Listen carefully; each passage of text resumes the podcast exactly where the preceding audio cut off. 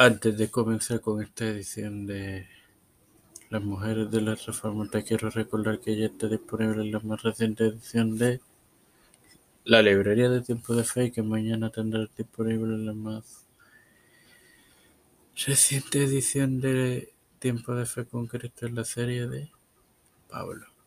Ya no se puede hacer Estoy nada habla y te doy la bienvenida a esta decimosexta edición de tu podcast Las Mujeres de la Reforma tu hermano Maranatha para continuar con la serie, digo, para comenzar con la serie luego del fallecimiento del autor de la serie de Catarina Ventura.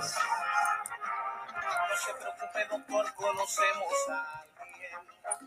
Cuando falleció Lutero en 1546, ella quedó en una dificultuosa situación financiera sin el salario de Lutero como profesor y pastor, pese de que tenía tierras, propiedades y el claustro negro. Lutero le recomendó que se mudara del, de la antigua abadía y la vendiera luego de su deceso y se mudara a un sitio mucho más modestos con los niños que, se quedaron en casa. No obstante, ella no aceptó Lutero le había designado su única heredera en su último testamento. Su testamento no pudo ejecutarse porque no se ajustaba a la ley sajona.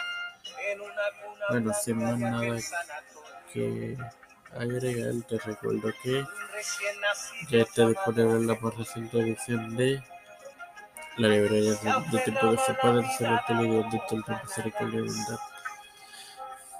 Estoy eternamente agradecido por el privilegio de tener esta plataforma de poder fe con con lo cual me mi Señor. este lugar.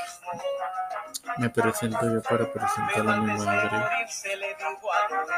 a José Ruena Plaza Familia, Cristian de Olivera y familia, Ricardo Matos Rodríguez familia, Jesús lo va a Adolfo dejar Rivera y familia, Catherine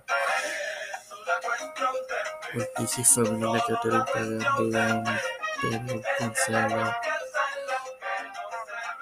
Doña Carmen, los pataros de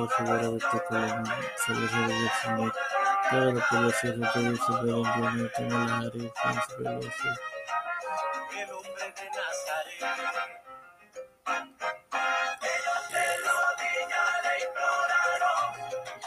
José Luis del Valle Santiago, Rafael Hernández González José Luis Víctor el de.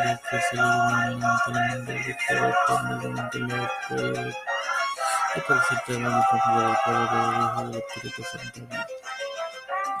Te recuerdo que mañana tendrás disponible la más reciente edición de tu podcast de Pablo en Tiempo de Fe con.